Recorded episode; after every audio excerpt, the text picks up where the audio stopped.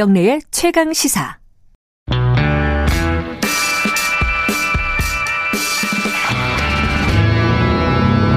더 이상 웨이팅은 없다. 박대기의 고속 경제. 네, 박대기의 고속 경제 KBS 박대기 기자 나와 있습니다. 안녕하세요. 네, 안녕하십니까? 뭐 밖에 비 계속 오고 있죠. 아, 예. 이거 오- 오시는 분들한테 계속 물어보고 있습니다. 예, 바람도 많이 불고요. 그래요? 어, 비 상당히 많이 오고 있습니다. 서울 지역에도. 지금 한참 출근하실 때인데 네. 그죠? 대중, 대중 교통 이용하시고 어, 비, 바람 조심하시기 바라겠습니다. 울산이 원래 지역 근무를 울산에서 하셨어요? 네, 울산에서 어. 지금 또 태풍 때문에 바람이 많이 어, 불더라고요. 울산 팬이라는 분이 울산 비바람 무섭다. 예. 라는 문자 보내주셨어요. 근데 그거와 함께 박대기 기자 응원합니다. 예. 가족인가요?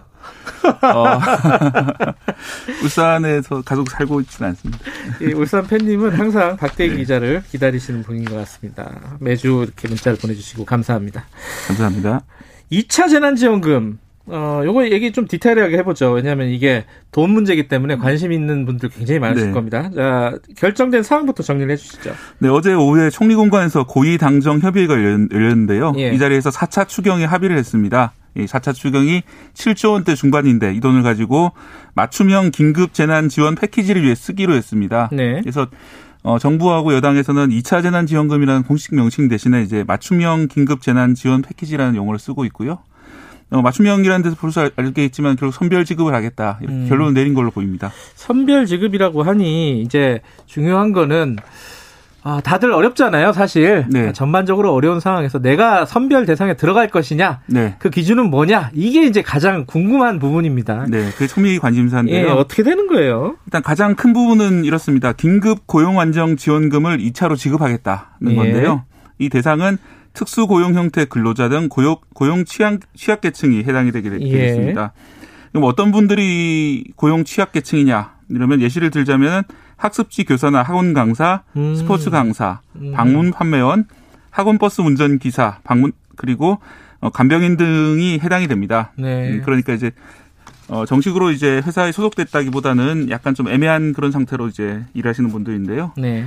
그 외에도 이제 프리랜서나 영세 자영업자, 무급휴직자, 청년층 등이 이제 고용보험 사각지대에 있는 분들을 음, 고용 취약 계층이라 보고요. 이분들을 네. 중심적으로 긴급 고용 안정 지원금을 지급하겠다는 게 중요한 내용이고요. 네.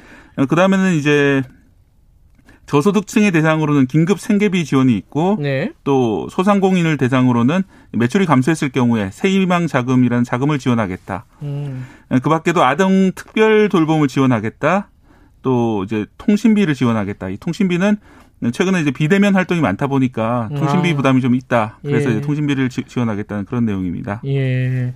이게 무슨 큰 틀에서 얘기는 나왔는데 구체적으로 뭐 예를 들어 어 사람을 선별하려면 뭐 업종이라든가 뭐 매출액이든가 이런 기준이 나와야 되잖아요. 네. 그건 아직 안 나왔죠. 그거는. 네, 그런 기준은 아직 안 나왔고요. 예. 어, 크게 봐서는 이제 일단 아까 어, 소상공인 그러면 어떤 사람들은 지원할 네, 거냐. 그러니까요. 거기에 대해서는 네. 이제 매출 감소가 발생한 소상공인들 대상으로 음. 한번 할 것 같고요. 예. 어, 신용카드 결제 데이터 같은 것들이 나오거든요. 빨리 빨리 나오는 데이터 음. 중에서는 아마 그런 걸 활용해서 할 가능성이 높습니다.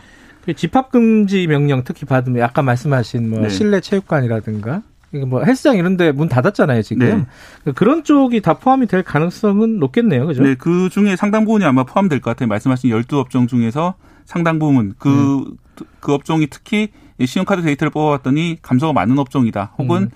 어, 그 업종 종사자 중에서 감소가 많은 사람들 대상으로 음. 일정 자금을 직접 지원하거나 아니면 금융 혜택을 통해서 어, 돈, 돈을 좀 장기 저리로 빌려준다든지 이런 식으로 음. 해결이 될 것 같습니다. 뭐 노래방, PC방 떠오르는 게 있죠, 그죠? 네. 그 안에 같은 것들도 있고요. 어떤 거요? 부페 식당. 아, 네. 거의 다 문 닫았죠, 예. 거기도. 그리고 뭐 대형 학원도 있고요. 아, 제가 아는 건너서 아는 사람이 노래방 운영하는데 네. 노래방은 기계가 비쌀 거 아니에요. 예. 근데 노래방 24시간 돌아가잖아요. 예. 그래서 잠금 장치가 없대요. 아. 항상 사람이 예. 지키는 데니까.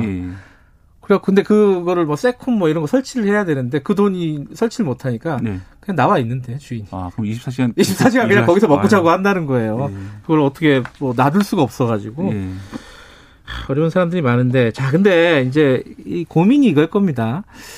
뭐 지난번에 1차 줄 때도 처음에 뭐 50% 준다, 뭐 네. 70% 준다, 막 그러다가 도대체 어떻게 50% 70% 자를 거냐. 네. 그리고 뭐 과거 데이터 가지고 하면은 또 이게 현실하고 안 맞을 거다 막 이러다가 아니 다 주자 이렇게 된 거잖아요. 네. 간단하게 얘기하면은 네. 거칠게.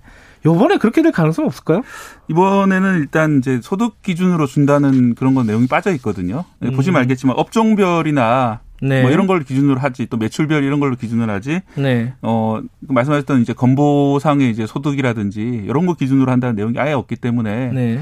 소득 기준으로 얼마에서 자르자 이런 거는 아마 논의 대상이 빠진 것 같고요. 음, 그렇기 때문에 어, 물론 이제 이 역풍이 거세게 불어가지고 전부 다 주자 이런 식으로 나올 수는 있- 바뀔 수는 있겠습니다만 네. 현재까지 이제 논의되는 방법들은 어, 소득 기준 몇 퍼센트다 이런 기준은 없습니다. 음. 없는 대신에 어, 말씀드린 대로 이제 손해 보는 업종, 그 손해가 좀 심한 업종들 위주로 지원을 하게 되겠고요. 네. 그리고 이제 그런 업종에 해당 안 되는 경우에는 이제 긴급 생계비라는 게 있기 때문에 음. 어, 저소득층 좀, 생, 좀 약간 생계가 위, 위급한 상황이 됐을 경우에는 아마 긴급 생계비를 통해서 나머지를 네. 좀 포괄하는 그런 식으로 지원이 될 것 같습니다. 음흠. 이게 이제 가장 중요한 건 그거겠네요. 피해를 입었는데 만약에 선별 대상에서 빠졌다. 네. 이런 거기에 대한 불만들이 있을 거 아닙니까? 네. 그죠? 그걸 좀 세심하게 좀 봐야 되는데 예. 문제는 좀 시간이 없다. 이것도 좀 그러네요. 그죠? 네. 추석 전에 지급을 한다는 건데. 자, 그러면은 또 중요한 문제는 그럼 어느 정도 지급이 될 것인가? 얼마? 이게 어떻습니까, 이거는? 네, 지난 1차 재난지원금 때는 40에서 100만 원까지 가구당 지원을 했었었는데요. 네. 이번에는 이제 전 가구를 대상으로 하는 게 아니라 일부 가구를 대상으로 하기 때문에 예. 금액이 좀 더 올라갈 수 있지 않냐 이런 뭐 얘기도 나오고 있습니다. 네. 그런데 이제 뭐 지난번에는 약 14조 원 정도 예산을 썼었는데 이번에는 네. 7조 원대 중반 정도이기 때문에 약 절반 정도 예산을 줄었습니다. 예. 그렇기 때문에 뭐 실제로는 이제 크게 오르기는 어려운 그런 상황이고요. 음. 다만 이제 아까 가장 큰 게 긴급 고용 안정 지원금이라고 말씀드렸는데 네. 그게 이제 지금 나간 거는 1인당 150만 원 안팎이 나갔었거든요. 1차 네. 때는. 어, 그런 걸 따져보면은 이번에도 또 2차 긴급 고용 안정 지원금이 나가니까 그게 한 150만 원 정도 될 수 있다. 혹은 더 많을 수 있다. 그래서 음흠. 뭐 일부 매체에는 200만 원 정도 줄 수 있는 거 아니냐. 이런 음. 얘기가 지금 나오고 있는 그런 상황인데 네. 중요한 거는 이제 금액이 아직 정해진 건 아니고 예. 이번 주에 발표될 종합 대책에서 어, 금액 같은 건 정확히 나올 것 같습니다.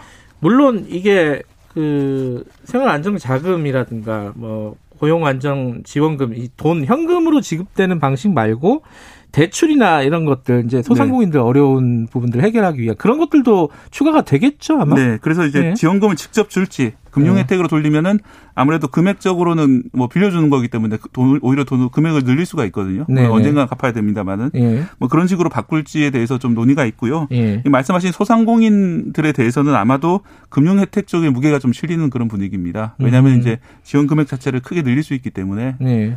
어뭐 장기 저리, 장기 무이자 이런 식으로 아마 대출이 나올 것 같습니다. 이자율이 어, 꽤 낮아야지 아마 그 참여율이 높을 텐데 네. 이자율이 뭐 시중 금리랑 비슷하거나 조금 높으면은 이게 참 실효성은 없을 것 같고요. 자, 근데 이제 시간의 문제입니다. 오늘이 벌써 9월 7일인데 네, 곧 추석 연휴예요. 예. 그죠? 이제 3주 정도밖에 기한이 네. 남아있지 않습니다. 그 문영민 님 청취자분이 아니 이거 선별하다가 시간 다 가는 거 아닙니까? 추석 어. 전에 될까요 이거 어떻게 되는 겁니까? 일단 그 선별 시간부터 말씀드리자면은 네. 아까 말씀드렸던 신용카드 데이터 같은 거는 며칠 내에 다 나오기 때문에 네. 어 일단 뭐 최근에 이제 관료들 만나 보면은 그런 얘기를 많이 합니다. 이제 선별 데이터는 충분하다, 괜찮다? 어, 충분하다 음. 그 얘기를 하고요. 어, 대책 자체는 이번 주 안에 발표가 될 예정입니다. 며칠인지 아직 날짜 정이 나오진 않았는데요. 그리고 추경안도 아마 이번 주 안에 국회에 제출이 될 것 같고요. 그 음. 추경안 바탕으로 논의를 해서 어 빠르면 이제 다음 주 정도에 처리가 만약 된다면은 어 여당의 목표도 추석 전에 모두 지급하자는 게 아니라 추석 전에 지급을 시작하겠다. 음. 뭐 이런 게 이제 이낙연 민주당 대표 발언이었거든요. 추석 네. 이전에 집행이 시작되길 바란다. 그렇기 음. 때문에 아마 좀 빠른 그런 자금들은 추석 이전에 나갈 수 있을 거고 네. 뭐 추석 이후까지 지원이 좀 이어질 것 같습니다. 예. 어, 이게 자칫 잘못하면 굉장한 반발을 불러 일으킬 수 있어요. 그게 이제 그런 우려를 얘기한 게 이제 이재명 지사의 경우인데 네. 이게 어떻게 얘기를 해보면은 이게 원활하게 좀 진행이 될까요? 아니면 그 반발 때문에 결국은 또 주, 주, 주고 욕먹는 이런 네. 상황이 벌어질 수가 있잖아요. 어떻습니까? 예, 결국 그 말씀하신 그런 것 때문에 이재명 지사도 문제 제기를 했고요. 네. 또 이낙연 대표 측에서도 어, 이 공정성이 가장 큰 문제다. 믿음 네. 누구도 부당한 불이익을 당하지 않는다는 믿음을 드리는 게 중요하다. 뭐 이런 발언을 했었는데요. 예. 아마 좀 논란은 계속 될 것 같습니다. 이 네. 점에 대해서. 그래서 아까 말씀드린 다시피 그 해당되지 않는 그 업종들에 대해서는 네. 이제 긴급 생계비 지원이라는 항목이 있는데 네. 이걸 좀 포괄적으로 하고 어 좀 해당 아까 말한 요건에 해당되지 않더라도 긴급 생계비를 지원할 수 있는 그 대상을 좀 더 넓히고 음. 뭐 일선에서 실제로 보고 판단해서 할 수 있도록 네. 좀 재량의 폭을 좀 넓히는 게 맞는 것 같고요. 예. 또 하나는 이제 속도 문제인데 음 지금 이제 추석 때도 전국에 2단계를 지금 준비하고 있다 이런 얘기가 있지 그렇죠. 않습니까? 그런 예. 것 때문에 어, 사실 추석이 제일 대목이잖아요. 전통시장이라든지 뭐 중소기업이라든지 이런 데도 있는데 중소기업 같은 경우는 추석 전에 상여금이나 이제 월급을 줘야 될 테고 뭐 그런 문제 해결하기 위해서 전통시장과 중소기업들의 지원도 지금 얘기가 나오고는 있는데 이런 거는 이제 이번 대책과 별도로 또 지원이 좀 돼야 될 것 같습니다. 이번에 이제 어찌됐든 선별 지원으로 방향을 가닥을 잡은 거는 결국은 재정에 대한 우려 요거로 볼수 있겠죠. 네, 그렇습니다. 지, 금 이제 4차 추경, 네 번째 추경을 하는 게 59년 만에 처음이라고 그러거든요. 1961년도에 한번 했다고 그러고요. 음. 그때는 이제 뭐5.16 쿠데타라든지 뭐 여러 가지 사회적 그 격변 상황이었기 때문에 했는데 네. 무려 이제 60년, 59년 만에 이렇게 다시 하는 거기 때문에 비상, 그만큼 큰 비상 상황이다라는 인식을 가져셔야 될 것 같고요. 네. 3차 추경 마칠 때까지 그 GDP 대비 우리나라 부채 비율이 43.5%였습니다. 음흠. 근데 이제 만약 4차 추경을 7조 원대 중반 정도로 하게 되면은 43.9%가 됩니다. 뭐 음. 여전히 이제 OECD 주요 국가들 비해서 낮은 편이긴 한데 어, 내년에도 큰 폭의 그 부채 적자 예산이 이제 음. 예정돼 있기 때문에 내년에는 이제 47.1%까지 오르게 됩니다. 뭐 순식간에 오르는 외국 사례들이 많이 있기 때문에 이런 것 때문에 결국은 선별 지급으로 가지 않았나 그렇게 판단이 음. 됩니다. 어, 지금 이제 4차 추경 통과시키고 이걸 일정을 확정을 지으려면 야당이 협조를 해야 되는 거잖아요. 네. 야당 입장이 정리가 됐나요? 예, 야당은 기본적으로는 이제 선별 지원 입장이었기 때문에 이번 입장이 환영한다 이런 입장인데요. 네. 다만 세부로 들어가면 약간 좀 다릅니다. 어, 여당에서는 이 4차 4차 이제 추경을 전액 국채로 하자 이렇게 지적을 주장을 했었는데 네. 여당에서는 이제 기존 예산 중에 좀 절약할 걸 불용 예산 이런 것들을 좀 낚여 가지고 네. 국채 발행 규모를 좀 줄이자 이렇게 하는데 그래서 아마 디테일하게 세부 항목으로 들어가면 약간 좀 논란이 있을 것 같습니다. 예. 루아님 청취자분이 이런 문자 보내주셨어요. 동탄 미술학원 운영하시는 분인가 봐요. 네. 매출이 0원이다. 문 아. 닫았다는 거죠, 그죠? 예. 그리고 그런데 임대료는 따박따박 내고 있다. 네.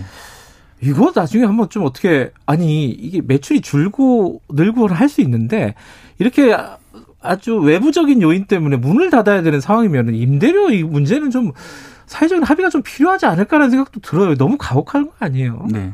어떻게 생각하세요, 이거는? 이거는 말씀하신 대로 네. 예산으로 직접 지원할 수 있는데도 한계가 있기 때문에 네. 아마도 이제 사회적 합의로 뭔가 조치가 있어야 될 것 같습니다. 답답한 상황입니다. 이번 2차가 어떻게 정리가 될지는 모르겠지만은 구체적으로는 어, 어떤 단비, 가뭄의 단비 같은 역할을 해줬으면 좋겠습니다. 오늘 여기까지 듣겠습니다. 고맙습니다. 네, 감사합니다. 박대기의 고속경제 KBS 박대기 기자였습니다. 김경래 최강 시사 듣고 계시고요. 지금 시각은 8시 44분 향해 가고 있습니다.